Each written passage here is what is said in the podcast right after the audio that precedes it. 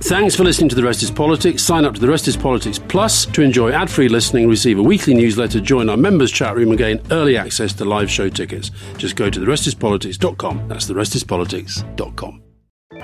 Elevate every morning with Tommy John's Second Skin Underwear. The luxurious support of Second Skin guarantees everything will go smoothly. With over 20 million pairs sold and thousands of five star reviews, guys love Tommy John. Plus, your most valuable assets are covered with Tommy John's best pair you'll ever wear or its free guarantee. Shop Tommy John's Friends and Family Sale right now and get 25% off site wide at TommyJohn.com slash Spotify. TommyJohn.com slash Spotify. See site for details. This episode is brought to you by Visit Williamsburg. In Williamsburg, Virginia, there's never too much of a good thing. Whether you're a foodie, a golfer, a history buff, a shopaholic, an outdoor enthusiast, or a thrill seeker, you'll find what you came for here and more. So ask yourself, what is it you want? Discover Williamsburg and plan your trip at visitwilliamsburg.com.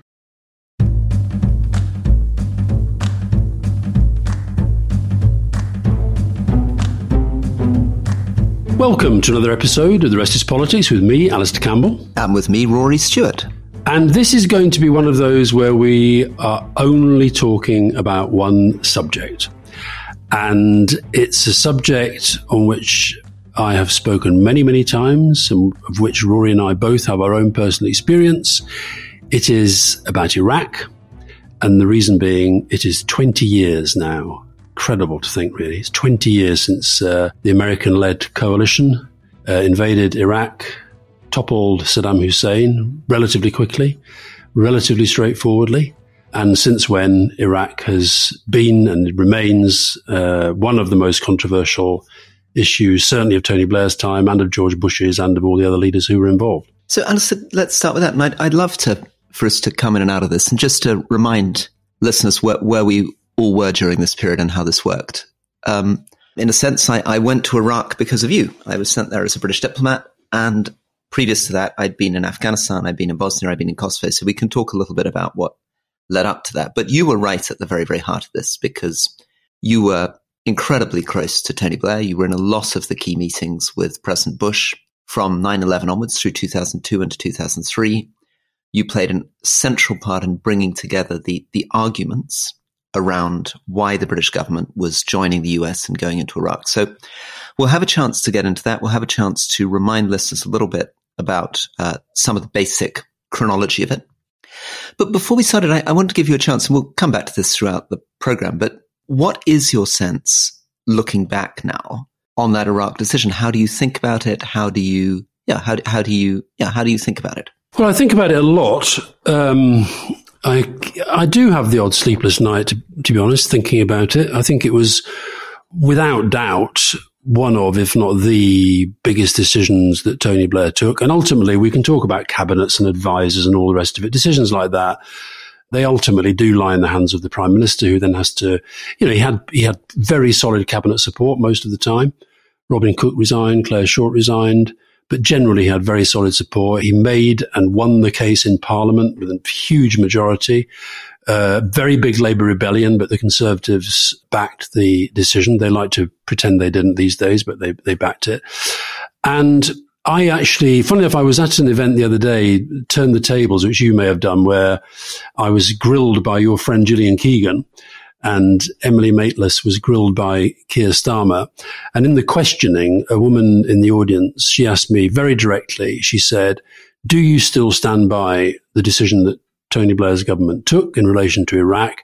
And do you understand why people are still so angry about it? And I gave a fairly long-winded, nuanced answer. And she said, I don't feel you've answered my question fully. And I said, well, I'll, I'll answer it. Yes, I stand by him. And yes, I do understand why people are angry.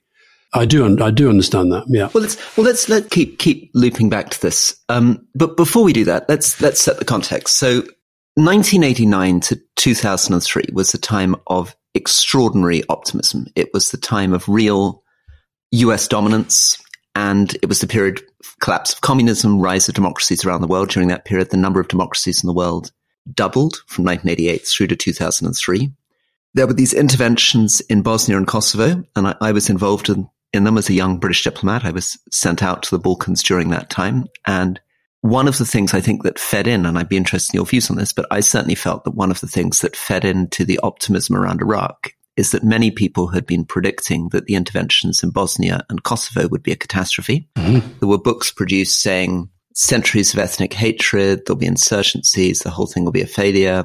And of course, people were still haunted by Vietnam, which, after all, at that period didn't feel that long away. Remember, Vietnam in relation to Bosnia was the same distance away that the Iraq war is from us today. Yeah. So people very, very haunted by the, by the memory of Vietnam. And then surprisingly, those interventions were, in their own terms, relatively successful. The war criminals were arrested and put on trial. The big militias were disbanded. The war ceased. And above all, there was no insurgency. The most dangerous place for a American soldier to be was on the basketball court in Sarajevo. And there were no casualties from insurgent attacks against mm. UK US forces. So let, us begin with that. Do you think that this created a mindset in the mind of Tony Blair and others around him where they felt, well, we've been told in the past that these things are going to be a disaster. And last time round, they weren't. So now we've got all these people saying Iraq's going to be a disaster, but if we just hold our nerve and push ahead, it'll be fine. Well, there's a couple of things I'd say at the start of that. The first is the you started the story fairly well ad- advanced. I think it is important to remember f- further back from that that Saddam Hussein took power in Iraq in 1979. Torture, execution. 1980, Iraq launched this invasion of Iran, used chemical weapons extensively from 1984, invaded Kuwait, 1990, and on it goes. And so I think that, that I think it's worth just sort of putting that uh, now, and also because I think this come this will be relevant to when we get on to talk about the case for war, as it were. Also, what he, we knew he was developing chemical and biological weapons because he was using them and had used them, including against his his own people.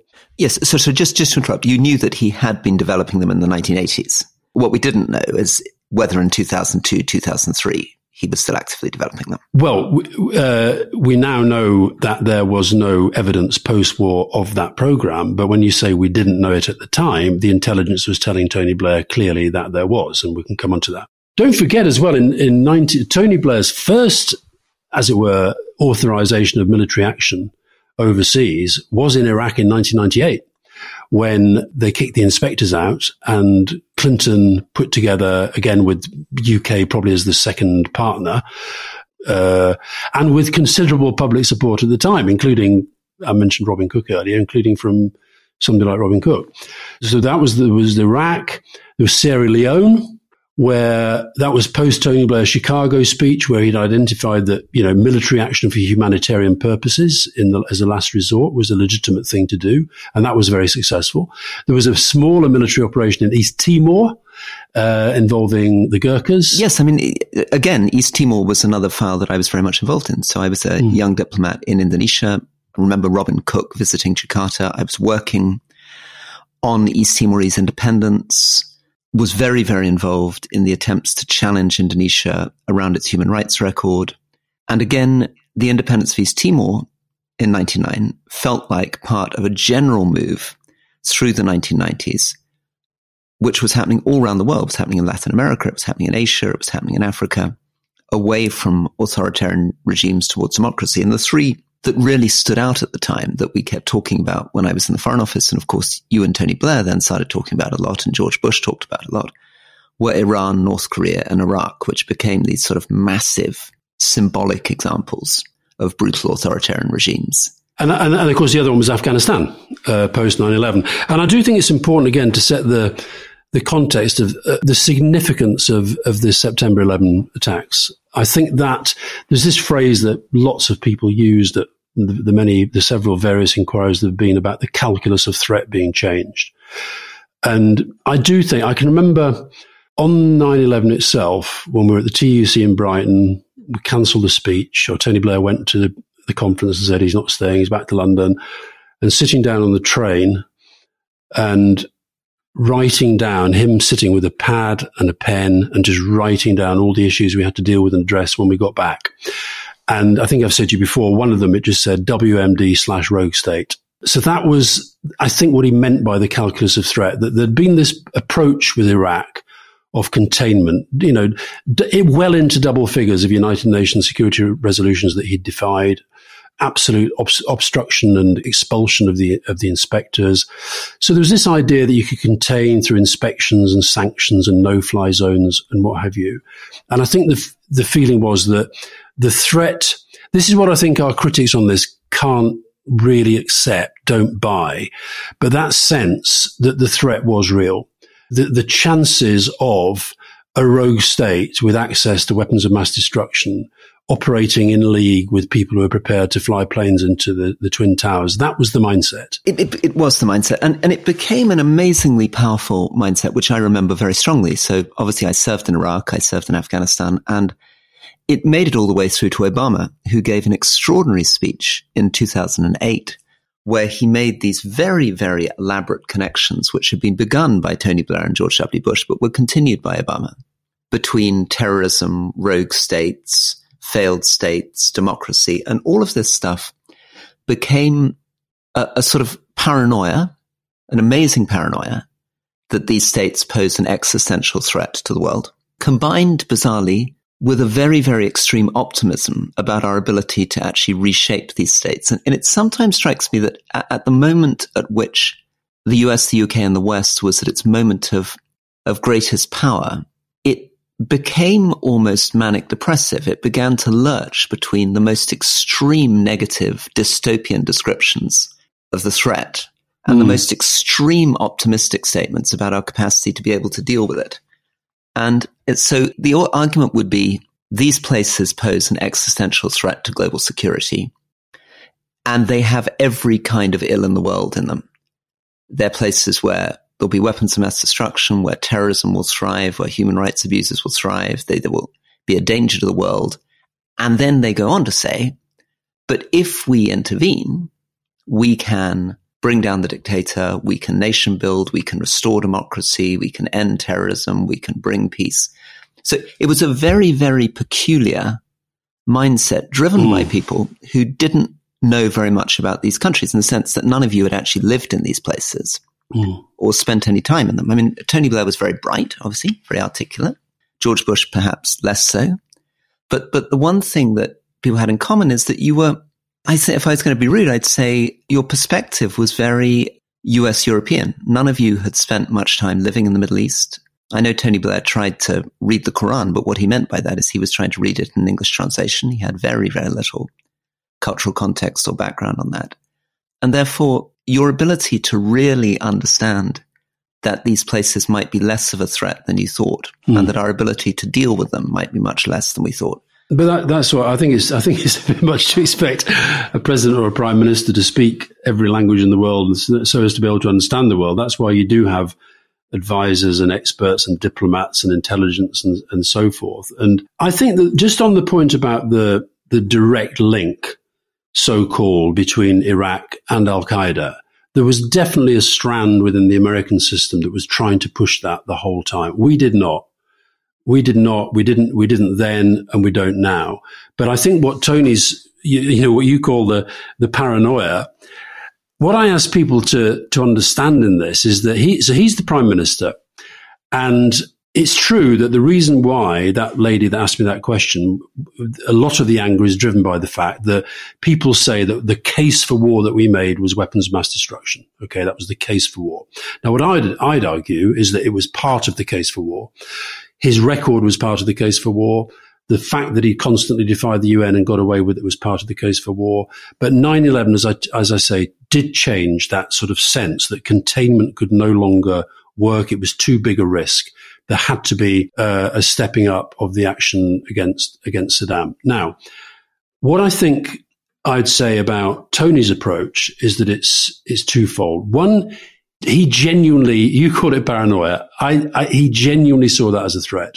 And the reason for that was the fact that the intelligence picture was, was developing the way that it was. Now, there's all sorts of criticisms we can make of that.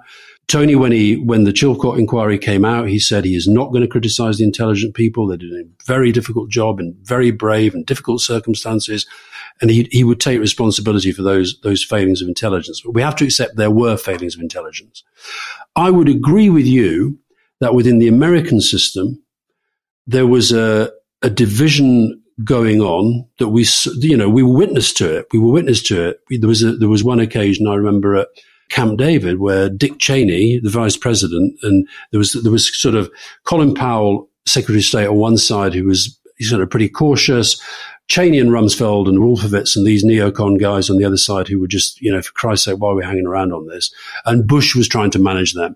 And Bush literally was asking Tony Blair, British Prime Minister, to persuade Cheney that we had to take this down the multilateral route, try and take it back to the United Nations, try and get them to say one last chance. Okay. Can I come in on this and, and then let you develop the story? I think it's fascinating, the Camp David story. But again, for listeners to, to remind people, it's clear that the neocons within George W. Bush's administration wanted to get into Iraq almost immediately after 9 11. Mm. And they had an idea, and I, I, actually saw a lot of Paul Wolfowitz at the time. Paul Wolfowitz, who was the Deputy Secretary of Defense, a very, very major player in this. And I spent a lot of time talking to Wolfowitz. I saw him in Iraq. I saw him in Afghanistan. I saw him a lot in Washington. They had developed a theory that by toppling Saddam Hussein, they would be able to spark a chain reaction of democracy across the Middle East and that Iraq would be the start and then Iran would follow and that would reshape Syria.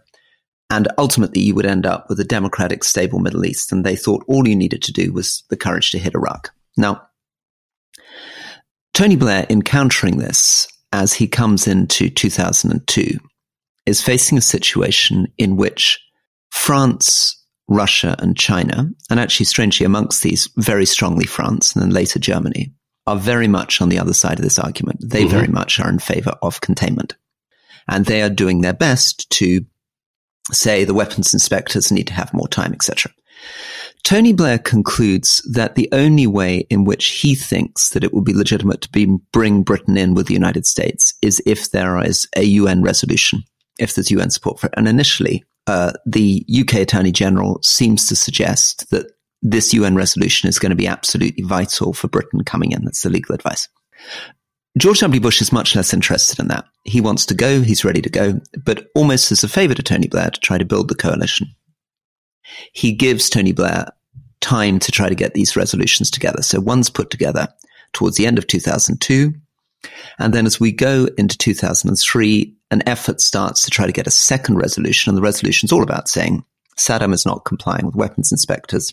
So we're going to have a vote in the Security Council and we're going to go in. And against Tony Blair and all of this is not just France, but also statements from the weapons inspectors themselves, which although ambiguous, in retrospect, you can see Hans Blix saying it would be a bit unfortunate if 250,000 people went onto the ground and you didn't find any weapons of mass destruction. And you've got El Baradei saying, we really don't have any evidence that they've restarted a nuclear weapons program. I think they're welcoming us in. Give us a few more months, please. Right?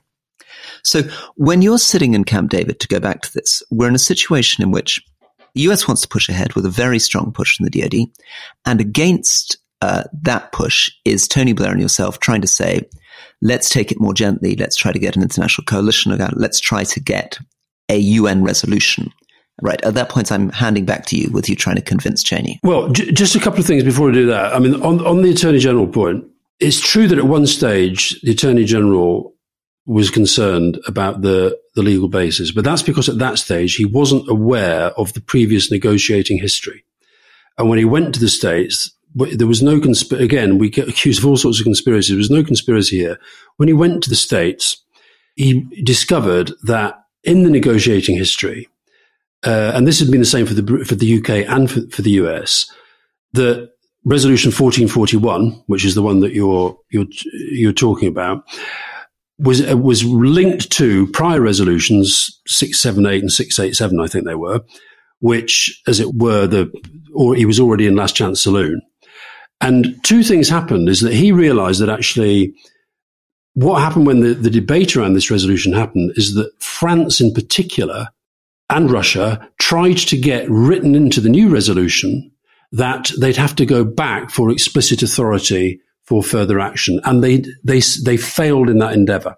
Mm-hmm. And that is what made the Attorney General find that actually that meant that the previous resolutions gave the authority. So, so, we're slightly fast forwarding. So we'll just finish that bit of the story and then we'll take you back to, to your, your conversations with Bush and, and Cheney and, and Colin Powell. So the, the end of the story is that the UK Attorney General Goldsmith changed his advice, said a second resolution wasn't necessary, and the UK government concluded that they were not going to get the votes in the Security Council. They probably wouldn't get the nine votes that they wanted. They certainly wouldn't get France on side.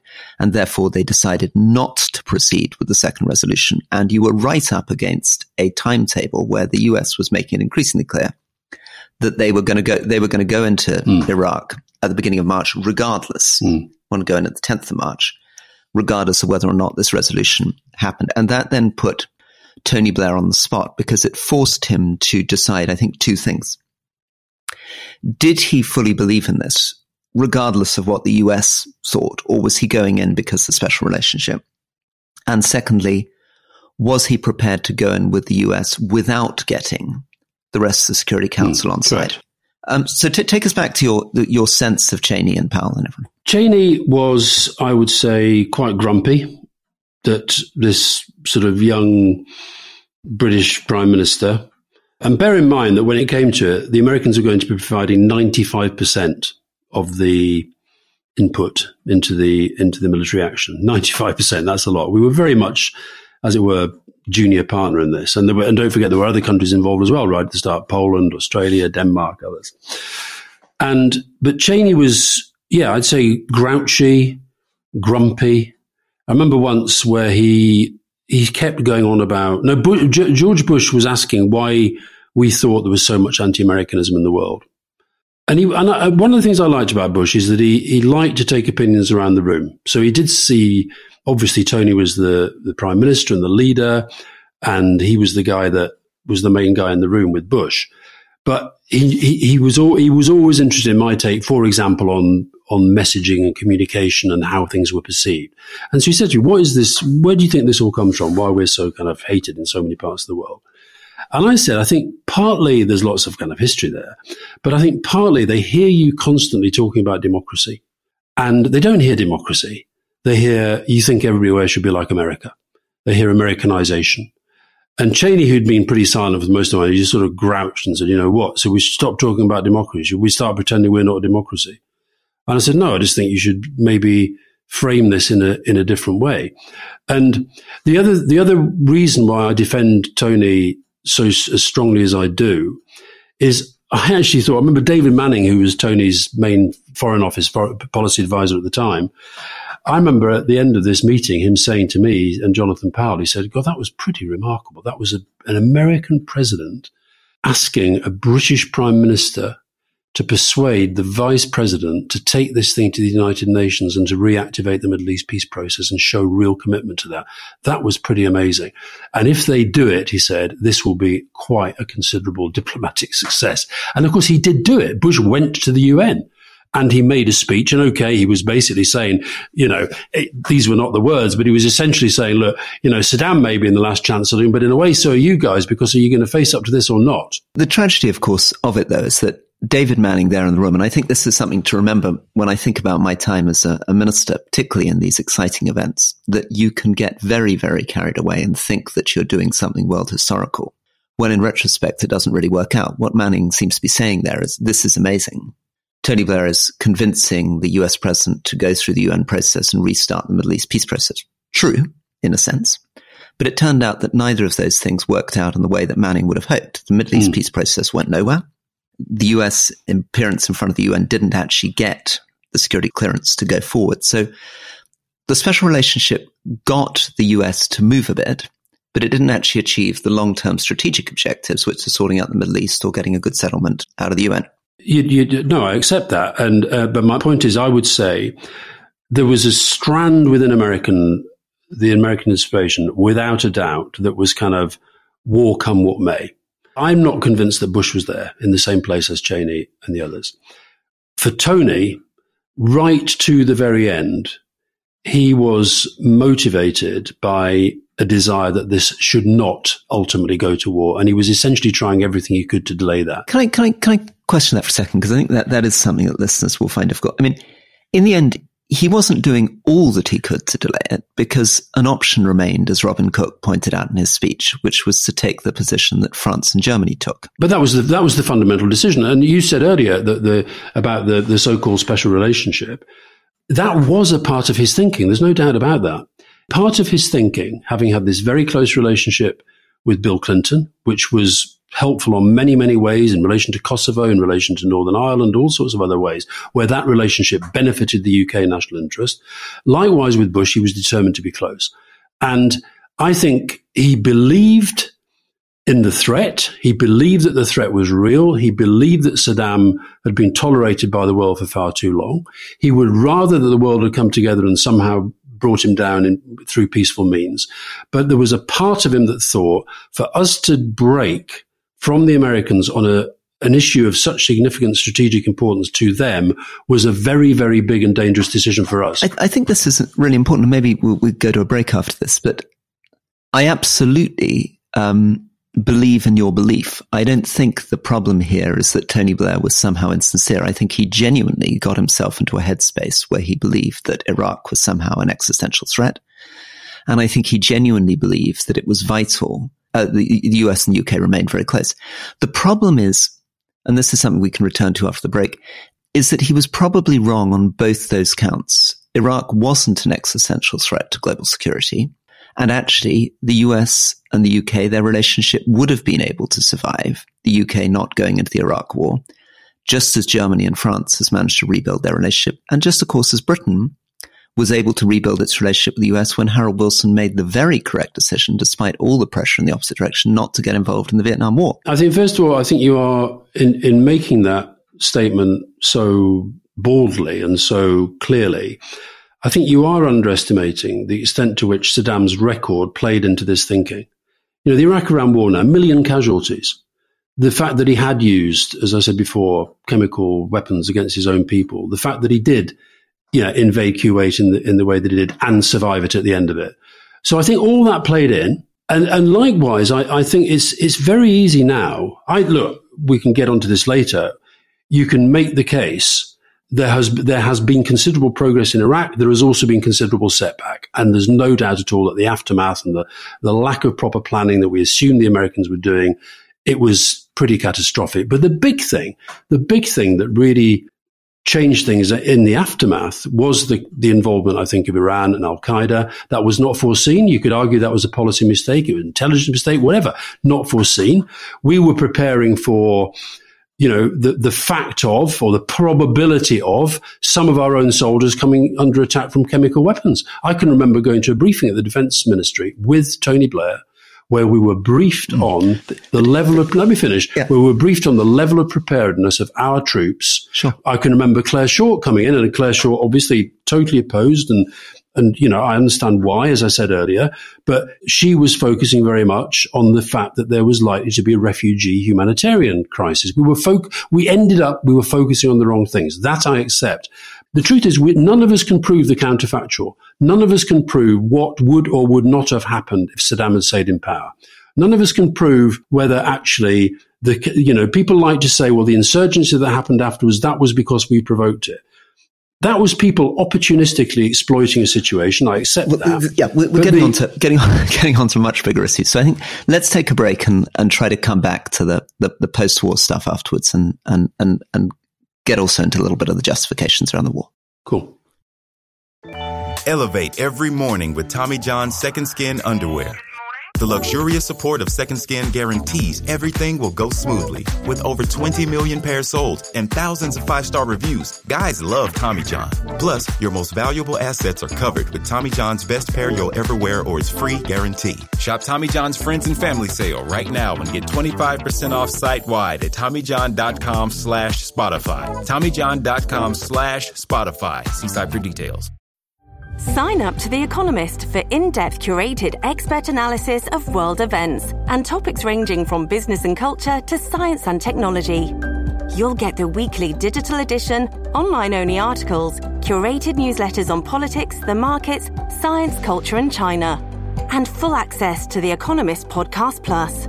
The Economist is independent journalism for independent thinking. Go to economist.com and get your first month free. Mom deserves the best, and there's no better place to shop for Mother's Day than Whole Foods Market. They're your destination for unbeatable savings, from premium gifts to show-stopping flowers and irresistible desserts. Start by saving 33% with Prime on all body care and candles. Then get a 15-stem bunch of tulips for just $9.99 each with Prime. Round out Mom's menu with festive rosé, irresistible berry chantilly cake, and more special treats. Come celebrate Mother's Day at Whole Foods Market. One size fits all seemed like a good idea for clothes. Nice dress. Uh, it's a it's a t-shirt. Until you tried it on. Same goes for your healthcare. That's why United Healthcare offers a variety of flexible, budget-friendly coverage for medical, vision, dental, and more. So whether you're between jobs, coming off a parent's plan, or even missed open enrollment, you can find the plan that fits you best. Find out more about United Healthcare coverage at uh1.com. That's uh1.com.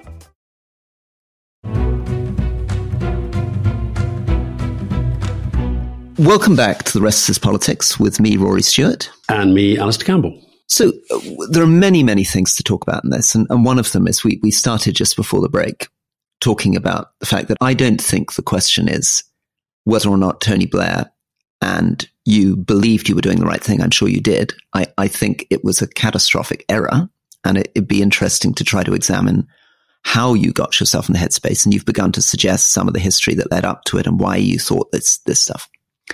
But the other thing I think that has been very controversial, and of course relates very closely to you because you were right at the heart of the communications machine, was the way in which this intervention was explained to the British public. And the, the Chilcot inquiry came up with uh, a letter written by Tony Blair and he's trying to explain to the US what's required to get the British public on side at the end of 2002. If we, he says, if we recapitulate all the weapons of mass destruction evidence, add Saddam's attempt to secure nuclear capability, and as seems possible, add an Al Qaeda link, it will be largely persuasive over here. Plus, of course, the abhorrent nature of the regime. So somewhere in the discussions around this, a decision seems to have been made somewhere in Tony Blair's head that a lot of emphasis needed to be put on weapons of mass destruction and that that was going to be the thing that was going to persuade the British public. Do you want to sort of explore why that became the thing that you focused on rather than the human rights of the Iraqis, democratization, or any of the other arguments that might have been made? I think those other arguments were made. Um, but what was happening at that time was that this was obviously a really big issue. It was a subject that was dominant in Parliament. It was dominant in the media for quite a long time.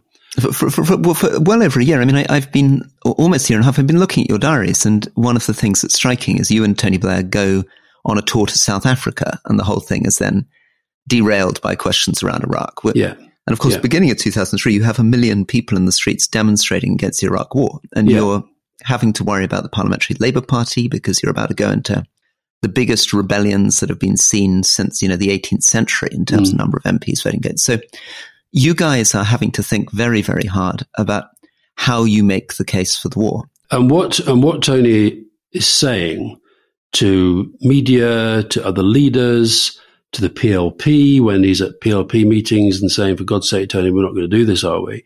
He was saying, well, look, I'm seeing the intelligence day after day, week after week, and it makes me more, not less concerned. It makes me more, not less concerned. And if you just go through, if you look at the Butler report, you look at the Chilcot report, I mean, the thing that you, people can actually see the raw intelligence now, or not the raw intelligence, they can see the intelligence reports that Tony Blair was getting. So, for example, March 2002, the Joint Intelligence Committee. So this is crossing his desk, okay? It's clear that Iraq continues to pursue a policy of acquiring WMD and their delivery means. Intelligence indicates planning to recon- reconstitute some of its programs began in 1995. WMD programs were then given a further boost in 1998 with the withdrawal of UNSCOM inspectors. then goes on to say Iraq is pursuing a nuclear weapons program. We continue to judge that Iraq has an offensive chemical warfare program. Iraq currently has available number of biological agents, could produce more within days. September, Iraq has a chemical and biological weapons capability and Saddam is prepared to use it. Now, yes, he can challenge that. He can test it. Yep. Can I, can that's, he's reading that and he's the prime minister. He's not, he's not some Tory backbencher. He's no, not some commentator on the, on the papers. He's sure. the prime minister. So, so let's, let's, let's get into that for a second because I absolutely agree. The JIC was saying that. there was an incredibly deep, in, in Chilcot's word, ingrained belief in the UK and US intelligence community that Saddam Hussein had chemical weapons. Hmm. And there was also no real desire to examine the possibility that there were none, despite the fact there had been no significant finds. And it's a very, very striking, strange failure of the whole system. Mm. And I'm, I'm not here putting the blame on you or Tony Blair. I'm partly putting the blame on John Scarlett, on Richard Dearlove, on a lot of the key players, the people who chaired the Joint Intelligence Committee, the key figures in MI6. Why was it they were not putting the effort into examining the possibility, which turned out to be true, that the guy didn't actually have these things? How did they get themselves in this world of believing that he had them? But if you read, if you actually read, so, you know, we're talking here about the, the case that we were making and, and, and this centered, this is why I became so central to this. This became, this centered on the, the weapons of mass destruction so-called dossier, not to be confused with the so-called dodgy dossier, which was a kind of very, very minor part of this whole story, which has been conflated. But the September weapons of mass destruction dossier at the uh, time. Okay, interrupting just to explain what's this. So 24th of September 2002, the yeah. British government, and this is Alastair Campbell helping on this document with Tony Blair, publishes a document on Iraq's weapons of mass destruction. And it's out of that that The Sun produces the headline Brits 45 minutes from doom. Mm-hmm. And that that's becomes one of the most central claims and, and very controversial within this dossier is the fact that since it was published, a memo has now come to light from John Scarlett, the key figure uh, eventually running MI6, saying, talking about the benefit of obscuring the fact that in terms of WMD, Iraq is not exceptional. In other words, although the international, I completely agree, the intelligence community is all saying Iraq has WMD, but of course. By the way, including the French and the German.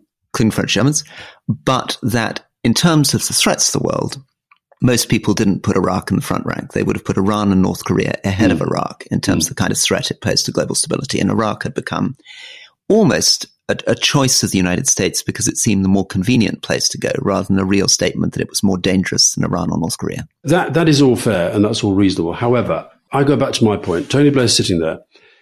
He's seeing this stuff. Now, he's yes did we challenge the, this stuff did we say well how do we know this stuff did we say well can we be sure and they would often say and i think this did come across in the dossier there were caveats in fact at the time most of the media including the wretched gilligan who later became central to this story himself andrew gilligan the bbc guy most of their reaction was there's nothing much here we didn't know it's it was subsequently even the, the, point about 45 minutes so that was a that was within the intelligence reports that they wrote okay? We went through a very careful process and this was by the way this was a difficult exercise for the intelligence agencies and and, and actually i i absolve john scarlett in this. I think john scarlett was incredibly cautious the whole way through.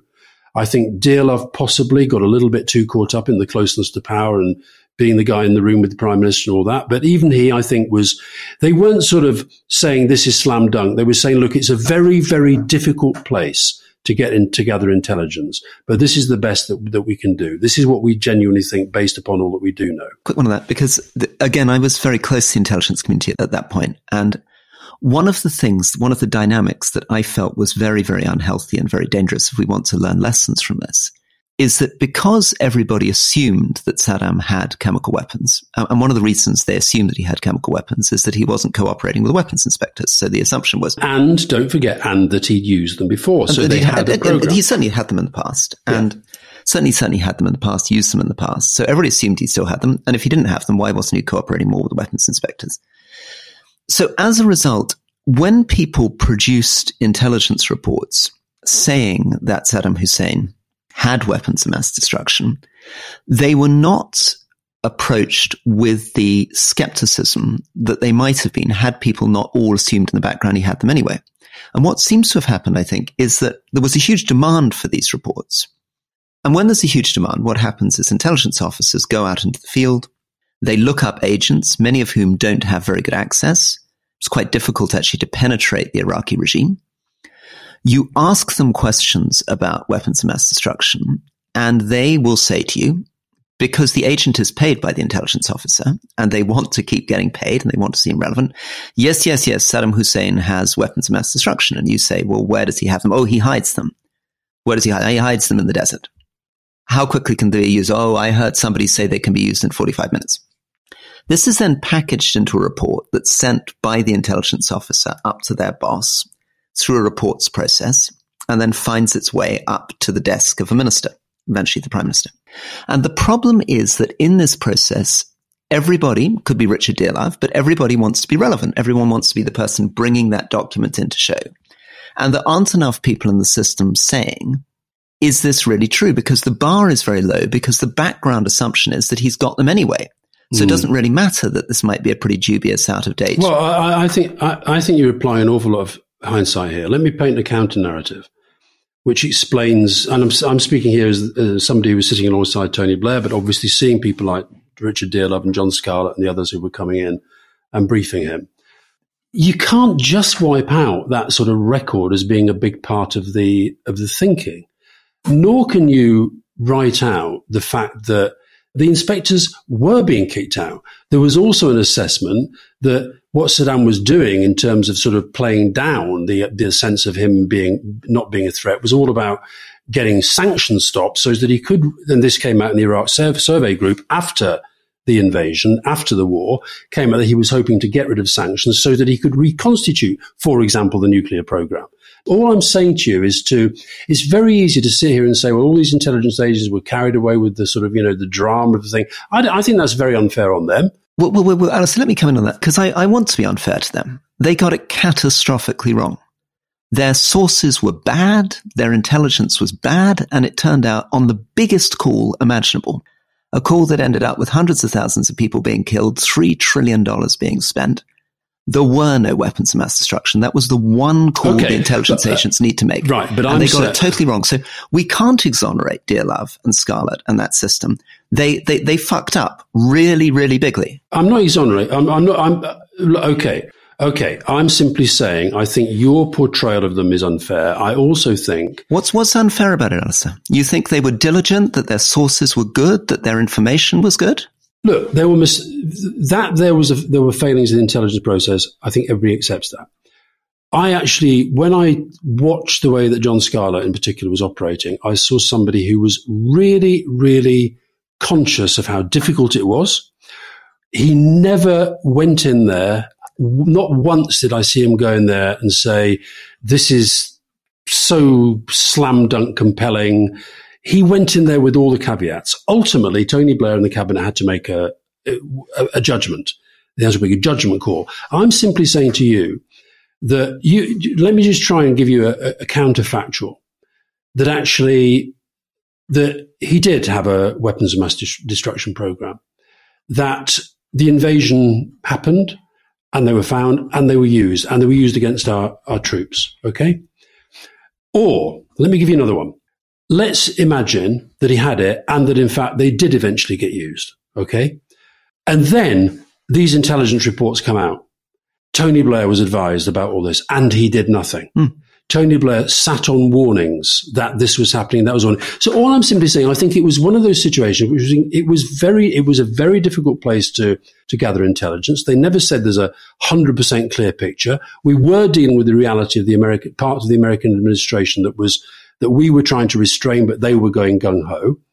I'm simply asking you, I think, to be a bit more reasonable in your assessment of the of the of the, of why Tony Blair was making the decision in that way, going through a process where, and, and, and this is why I get personally so kind of angry at the levels of criticism. And okay, you're saying you're you're clear. You're not saying that Tony Blair was deceiving anybody and, or, or, that I was. But that is what we get accused of the whole time. That is it were, we decided we were going to help the Americans come what may, and we sort of manipulated this thing, exaggerated and so I, forth. I, I, I didn't That's think you would. I, I didn't think you would. I didn't think you deceive. And I think, we were. and I think we were challenging the intelligence agencies. By the way, we were challenging them, but but you but you probably didn't know enough to know how to challenge them properly. I mean, yeah, but that goes that goes back to your point about the fact that you know Tony Blair can't read the Quran in a, in, a, in a, other than English. Well, it's not not just that. He probably doesn't. He probably. But did you? I mean, it'd be an interesting question. Did you try to understand who their sources were, how reliable they were, how they'd reported in the past? Because it turned out that the 45 minute claim came from somebody sitting in a taxi who'd overheard a comment. Well, so tis said.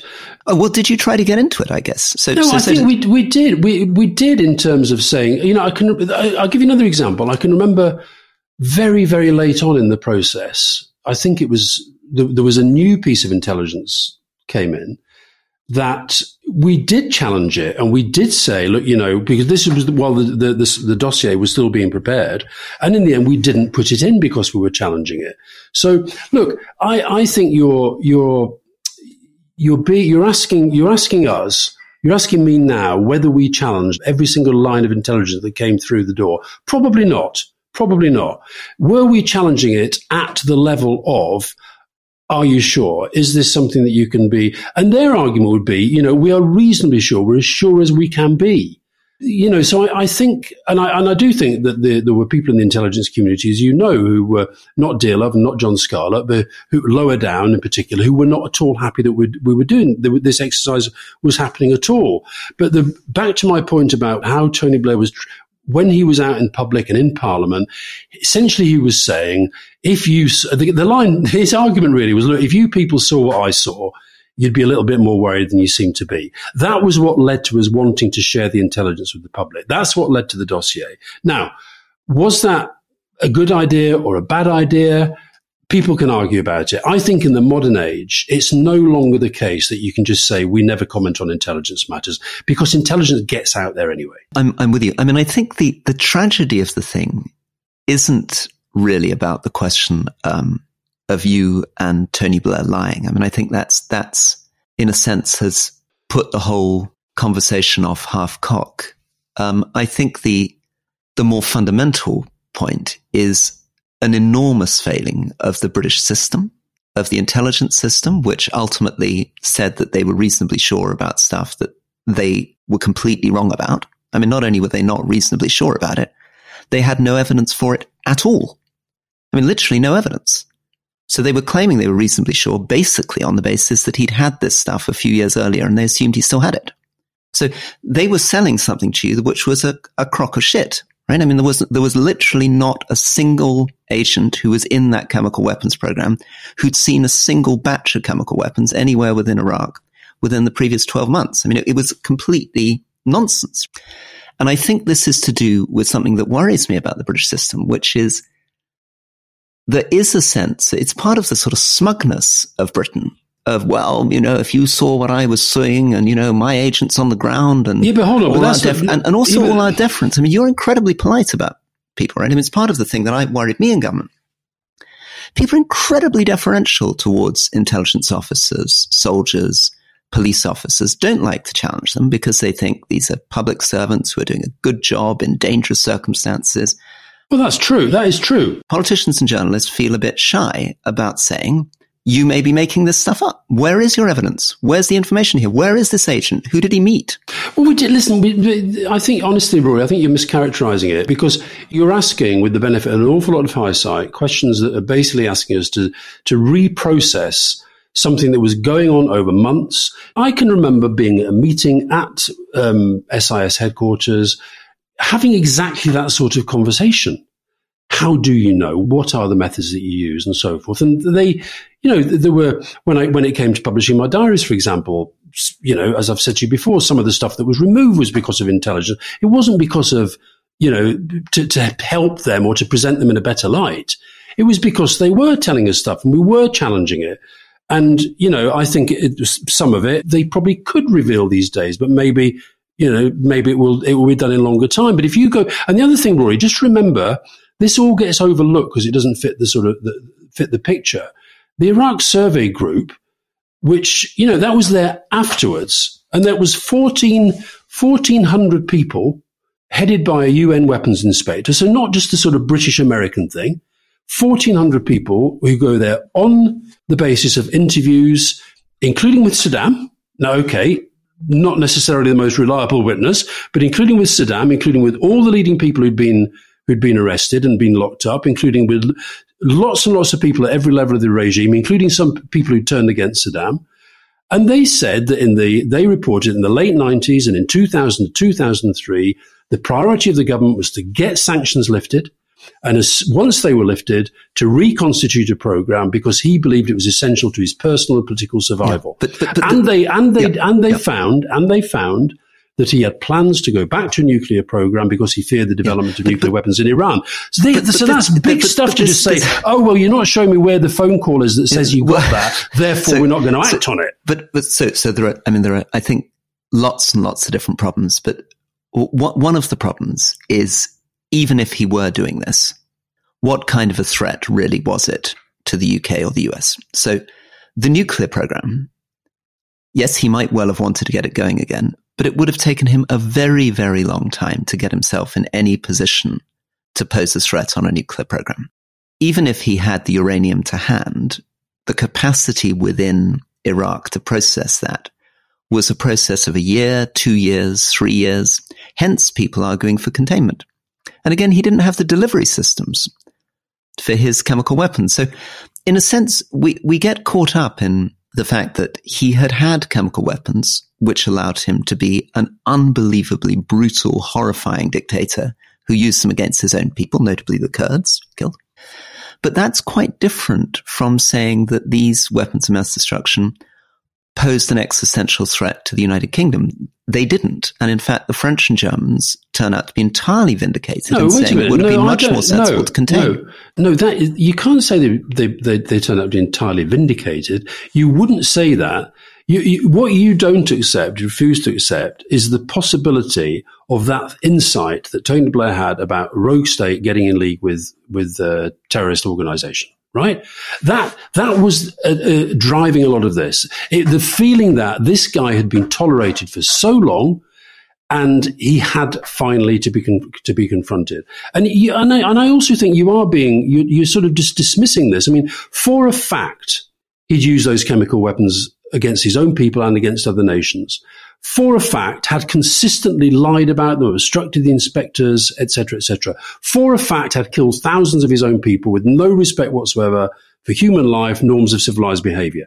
Now, what you're saying is there's no point at which you actually say, do you know what? Having defied so many times the United Nations, having continued to show that the, the, the, kind of regime that this is, are we seriously saying that stays there forever? At a time when that threat, which you, fair enough, is your, is your principled, held with conviction opinion, just as Robin Cook held it, just as Jacques Chirac held it, just as Gerhard Schroeder held it. But Tony Blair held a different view. And you can't say with absolute conviction that he was wrong and they were right. Well, I think because what yeah. is they made a different decision. And that meant that they can now sit there and say, told you so. But actually, they can't sit there and told you so.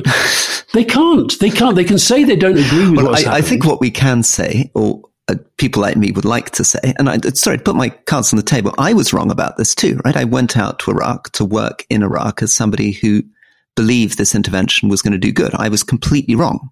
I mean, I think the difference between you and me is that I've changed my mind. Right? Yeah. And, and the longer I spent on the ground, the more catastrophic it became clear it was. And it now seems to me self-evident that the correct policy was containment. That Saddam did not pose a sufficient threat to justify the unbelievable horror, carnage, expense, misery that was inflicted on the world by invading Iraq. It would have been mm. much, much better to give more time to the weapons inspectors and try to contain. Well, you say give more time to the weapons inspectors. The weapons inspectors were being given the runaround the whole time. But do you at least accept, do you at least accept that there were risks to containment as well? Yes, there definitely were. And I absolutely accept that a lot of what we're saying here is with the benefit of hindsight. Mm. But I think the benefit of hindsight and the judgment of the historians will be that given what we know now, containment would have been by far the better policy. Mm. But we were, but but yeah, okay. But as, well, at least you do accept that, and and so he was. So Tony's sitting there, seeing this stuff. He's thinking, look, containment. He, he essentially he's saying containment has run its course.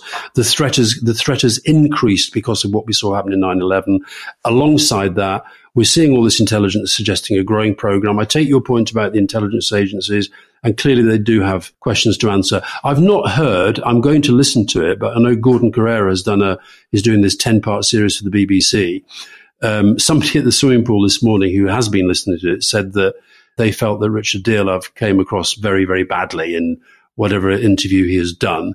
I think we did challenge the intelligence agencies. I do, but you know, and you're right that we're we're not neither I nor Tony Blair nor David Manning. I mean, the well, I suppose you know there are people who work in the Foreign Office who've got that experience of intelligence of that region, but in the end, the reason why, when I was asked by that that lady that I mentioned at the start, you know, do you still support Tony Blair? Yes, is because I saw the care with which he took the decisions that he made in his position as prime minister. Do I understand why people are still very, very angry? Yes, I do, because things did not work out as we hoped and said they would. Yeah. I get that. Yeah. And what I don't accept and never will accept and and it's fine you say, oh, that sort of debate is dealt with. But honestly, Roy, you, you take a look at my social media most days of the week. Take a look at social media after we've done this. Uh, it is still the deception, the lie, the deceit, the the false reasons, and that's the stuff that gets thrown at us most. I think one one of the most um, striking things is the sense of absolute belief from Tony Blair. Um, and and that it wasn't just about the US relationship. He, he, gave this extraordinary interview to the Guardian, and actually in your diary you have him saying something very similar to the cabinet. He says, "If the Americans were not doing this, I would be pressuring them to do so.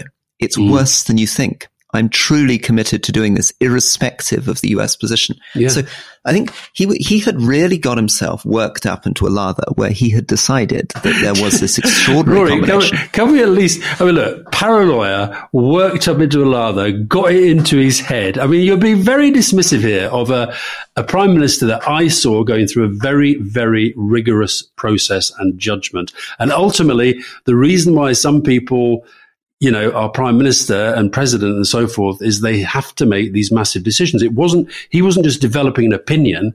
He had to make a decision. But, but the fear is, I mean, sorry, I'll, I'll take back the language about getting a lot against head, but I think my intuition is, and, and I think there's sort of gesturing with, with that language, is that he had somehow taken on a worldview that he believed in very, very, very strongly. Mm. And it's a worldview that turned out and this is maybe what we can get onto uh, when we return to this. Is in our second episode, which we're we're just about to do, where we'll look at the post-war events, uh, a, a, judgment which I believe will will turn out to have been completely wrong, but it's a judgment and a worldview which was shared by people as various as George W. Bush, and ultimately, even in this 2008 speech by Obama. And it's a very strange worldview. It's a post 9/11 worldview, which which is very difficult to recapture today. But I, I'm not doubting his sincerity in any way at all. Mm. Anyway, thank you for your time. And, and, and we're coming back tomorrow to what? To talk about when you were running part, part of Iraq. Exactly. Thank you, Alastair. All the best.